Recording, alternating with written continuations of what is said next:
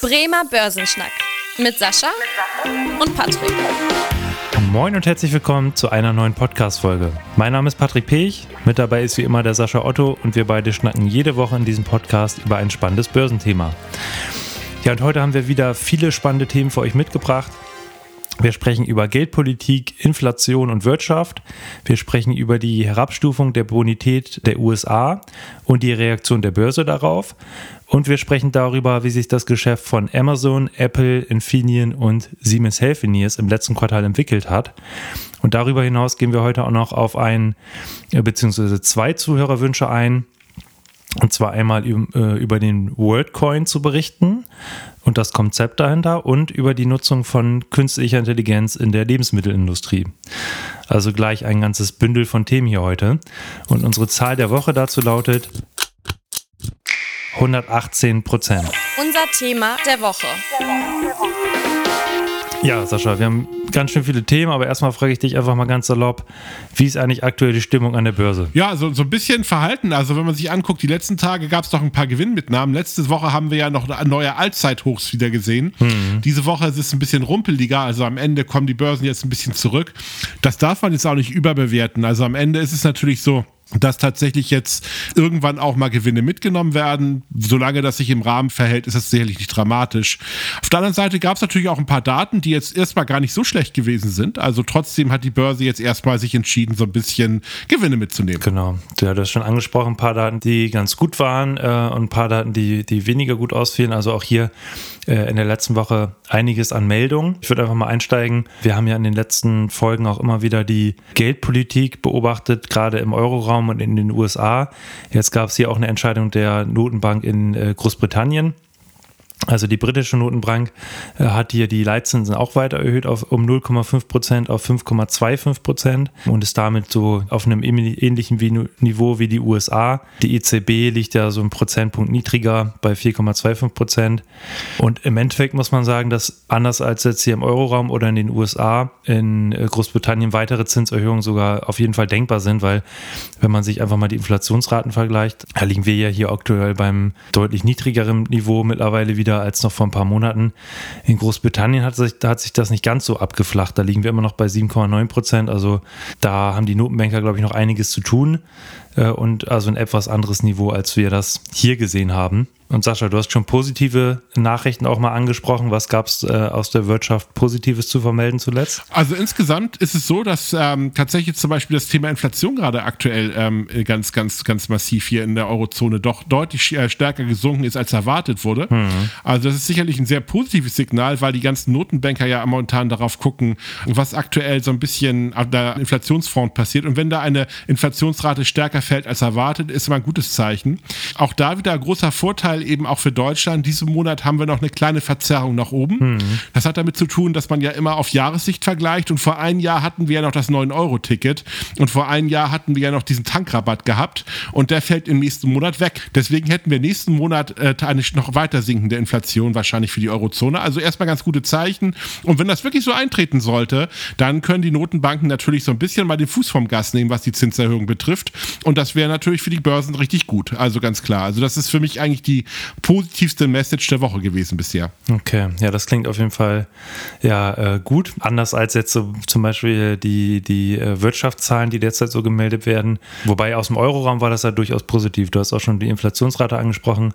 Insgesamt ist der Euroraum ja auch gewachsen, äh, was die Wirtschaftsleistung angeht. Wir hatten ja letzte Woche berichtet, dass die deutsche Wirtschaft eigentlich stagniert, aber im Euroraum geht es da nach oben um 0,3 Prozent. Also das war auch ganz positiv. Auch aus Deutschland endlich mal wieder positive Nachrichten, nachdem es ja in den letzten Wochen eigentlich fast ausschließlich negative Nachrichten gab. Äh, die Zahl der Erwerbstätigen ist gestiegen, jetzt im Jahresvergleich auch. Da äh, haben wir also mehr, mehr Erwerbstätige bekommen. Und äh, auch die Auftragseingänge in der Industrie sind deutlich angezogen im Juni. Und das ist ja auch immer so ein Blick gewesen, gerade die Industrie, die ja zuletzt gespechelt hatte. Das wurde also eigentlich ganz positiv hier aufgenommen. Genau, aber ansonsten ja eine andere Nachricht, die auch die Börsen wirklich ein bisschen geschockt hat, muss man ja sogar sagen, war eine Herabstufung der Bonität der USA.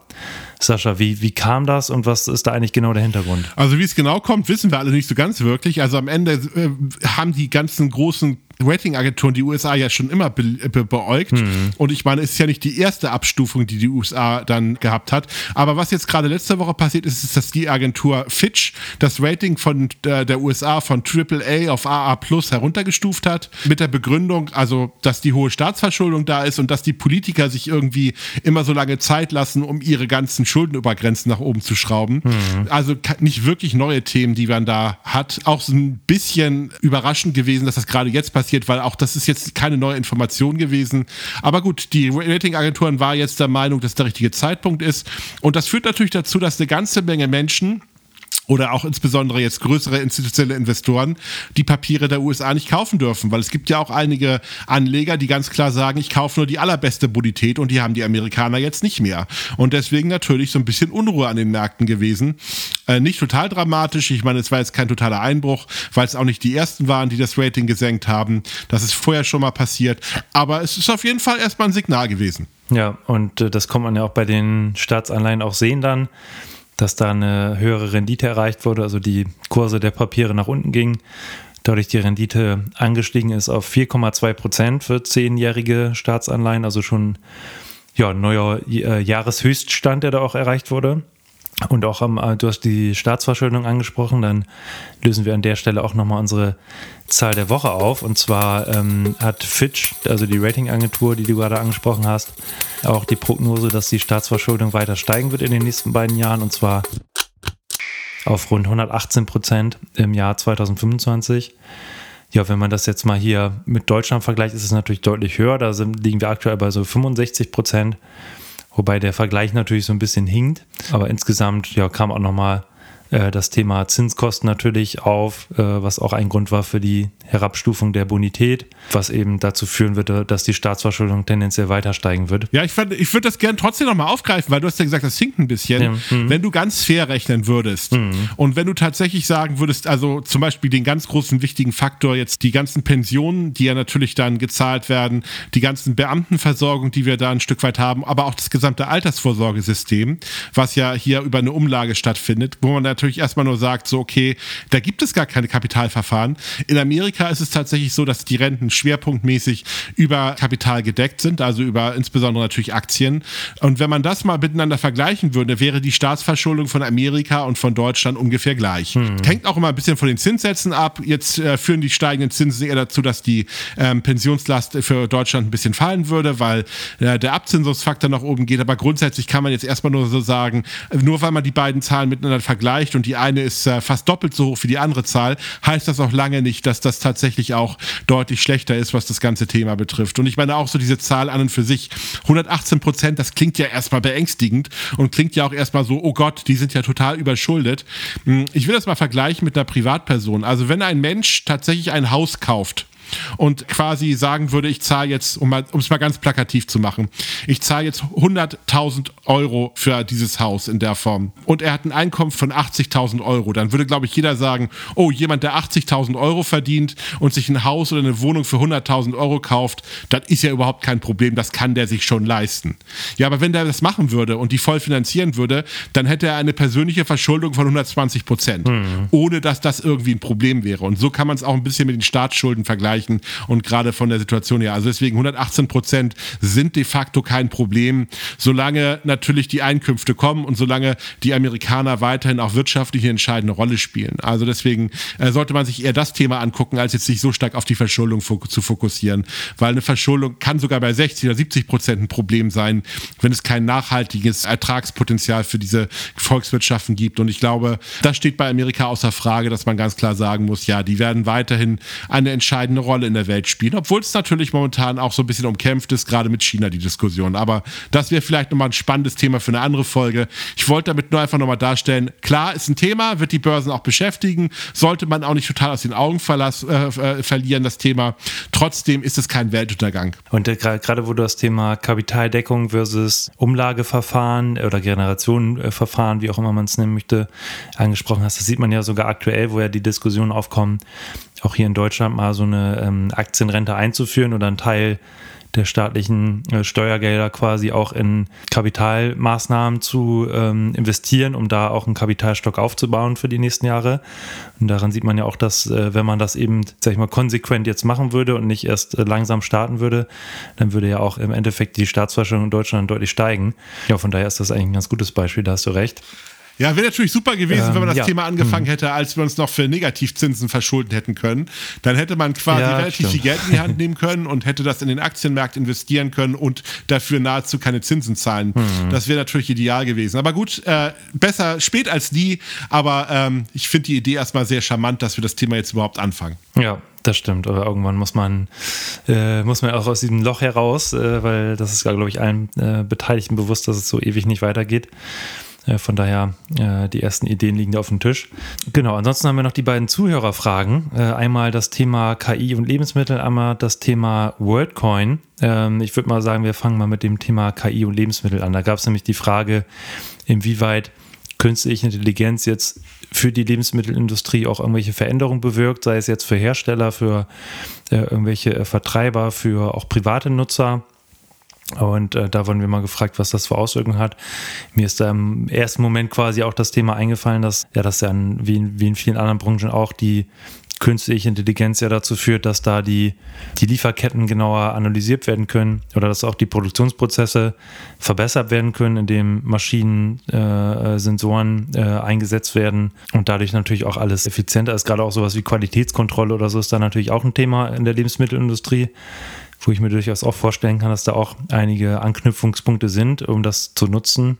Ja, oder auch wenn man mal an äh, private Nutzer denkt, die intelligenten Kühlschränke, gerade wenn man äh, diejenigen, die jetzt irgendwie mal sich komplett äh, neu einrichten oder so, denken eventuell auch schon an die, an die Netzwerkdose hinter dem Kühlschrank. Da gibt es auch schon die ersten, ersten Ideen zu, dass die Kühlschränke da irgendwann ihre Sachen selber bestellen.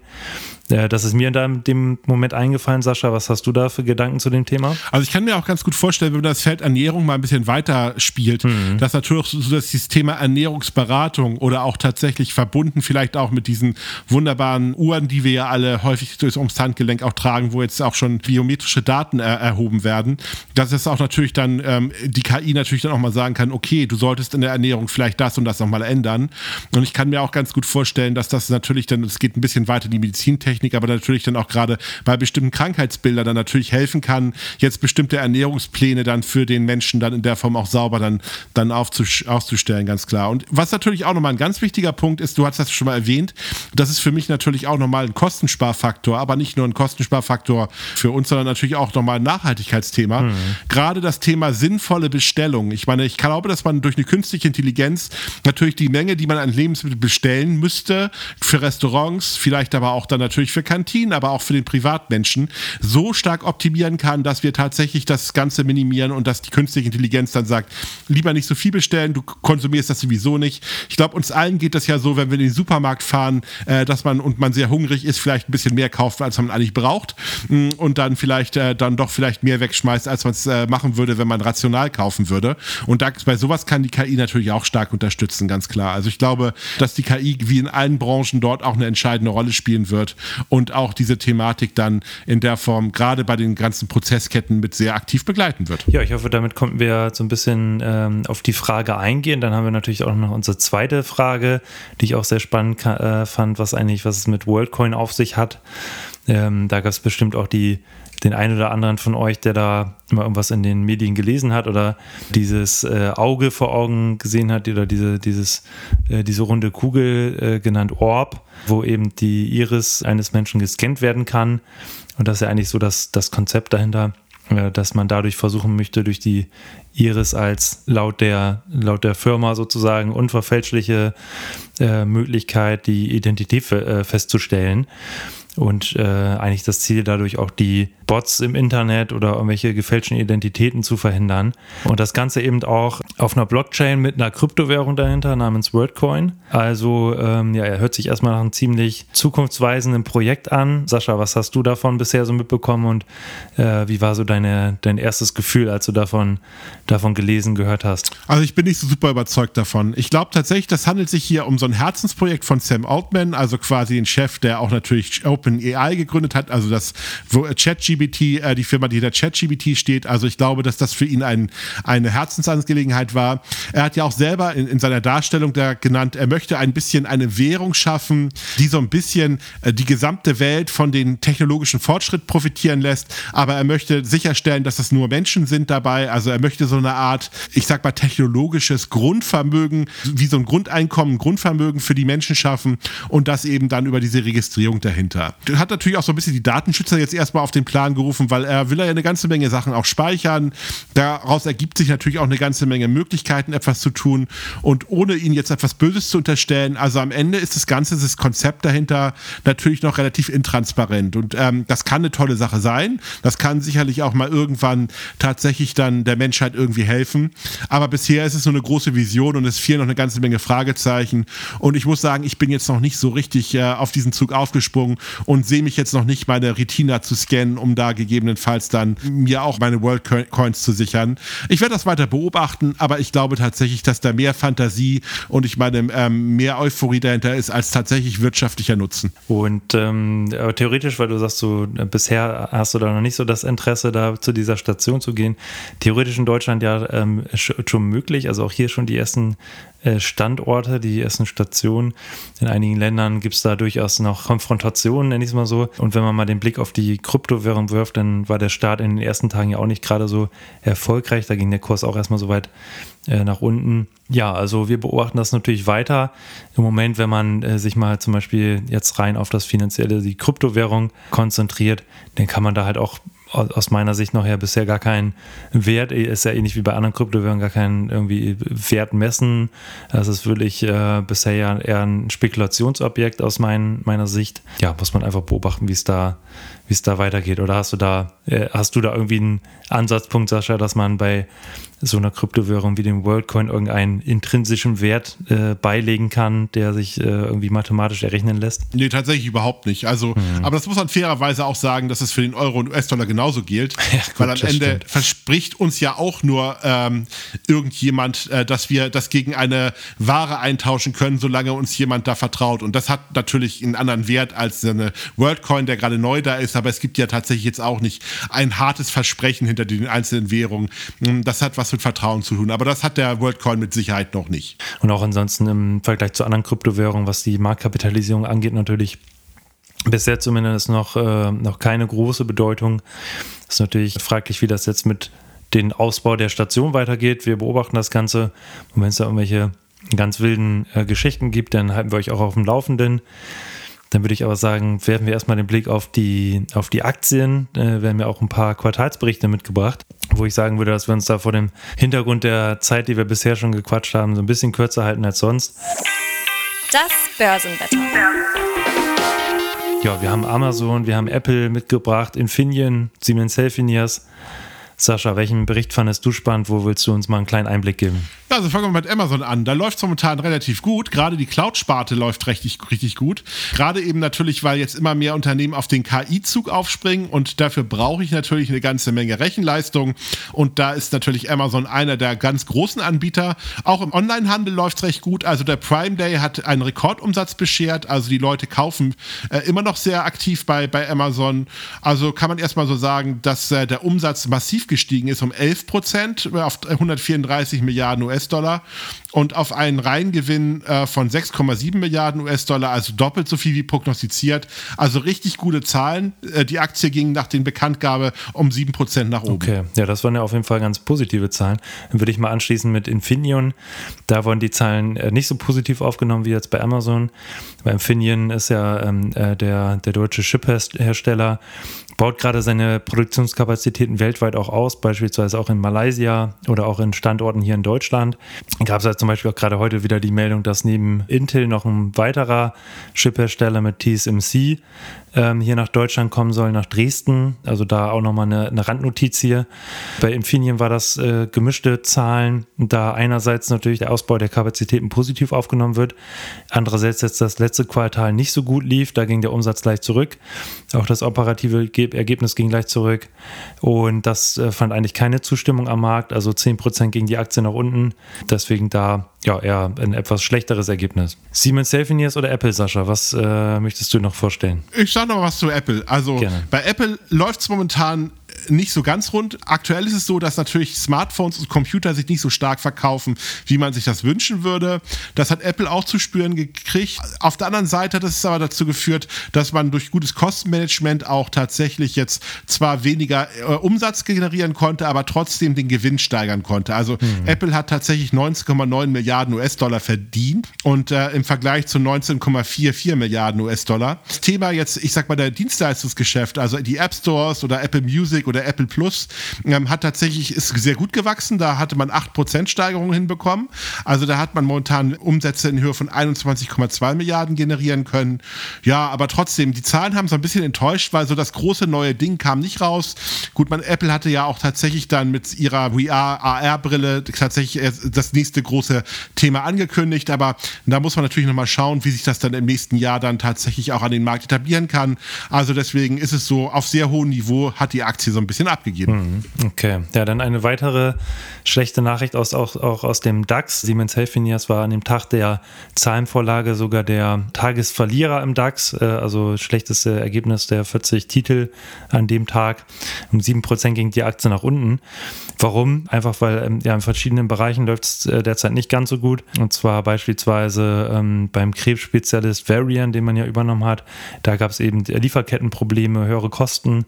Und auch im Bereich der Labordiagnostik gibt es zwar Fortschritte, da wird der Bereich ja umgebaut, aber da werden weiterhin rote Zahlen geschrieben. Ja, das heißt, insgesamt war das jetzt nicht so gut. Eigentlich das Einzige, was, äh, was wirklich gut lief, war die Bildgebungsdiagnostik, also eigentlich so das, das Hauptgeschäft sozusagen. Aber ja, man hat sich ein bisschen mehr erhofft und auch, dass die Umstrukturierung da ein bisschen schneller äh, vonstatten geht. Und deswegen gab die Aktie da 7% nach. Das einfach so als äh, kurze Zusammenfassung. Ja, dann würde ich doch sagen, haben wir äh, alle Themen soweit abgehandelt. Habt ihr noch Fragen? Äh, ihr seht es hier, wir versuchen es wirklich jede Woche auch immer mal wieder auf die Fragen einzugehen, die reinkommen. Schreibt uns gerne eine E-Mail an podcast.sparkasse-bremen.de und äh, wir freuen uns natürlich, wenn ihr dem Podcast folgt, wenn ihr den Podcast auch weiterempfehlt und eine Bewertung da lasst bei den Kanälen, wo ihr den hört. Und ansonsten freuen wir uns, wenn ihr in der nächsten Woche wieder einschaltet. Bis dahin. Tschüss. Tschüss. Vielen Dank fürs Interesse. Das war der Bremer Börsenschnack, ein Podcast mit Sascha und Patrick. Noch ein kurzer Hinweis und an dieser Stelle liebe Grüße aus der Rechtsabteilung. Die gesprochenen Inhalte bilden die persönliche Meinung der handelnden Person, also in den meisten Fällen von Sascha und mir wieder. Sie stellen also keine Handlungsempfehlung zum Erwerb oder zur Veräußerung der genannten Wertpapiere oder anderer Finanzinstrumente der genannten Emittenten dar. Bei Fragen wende dich gerne an deinen Berater.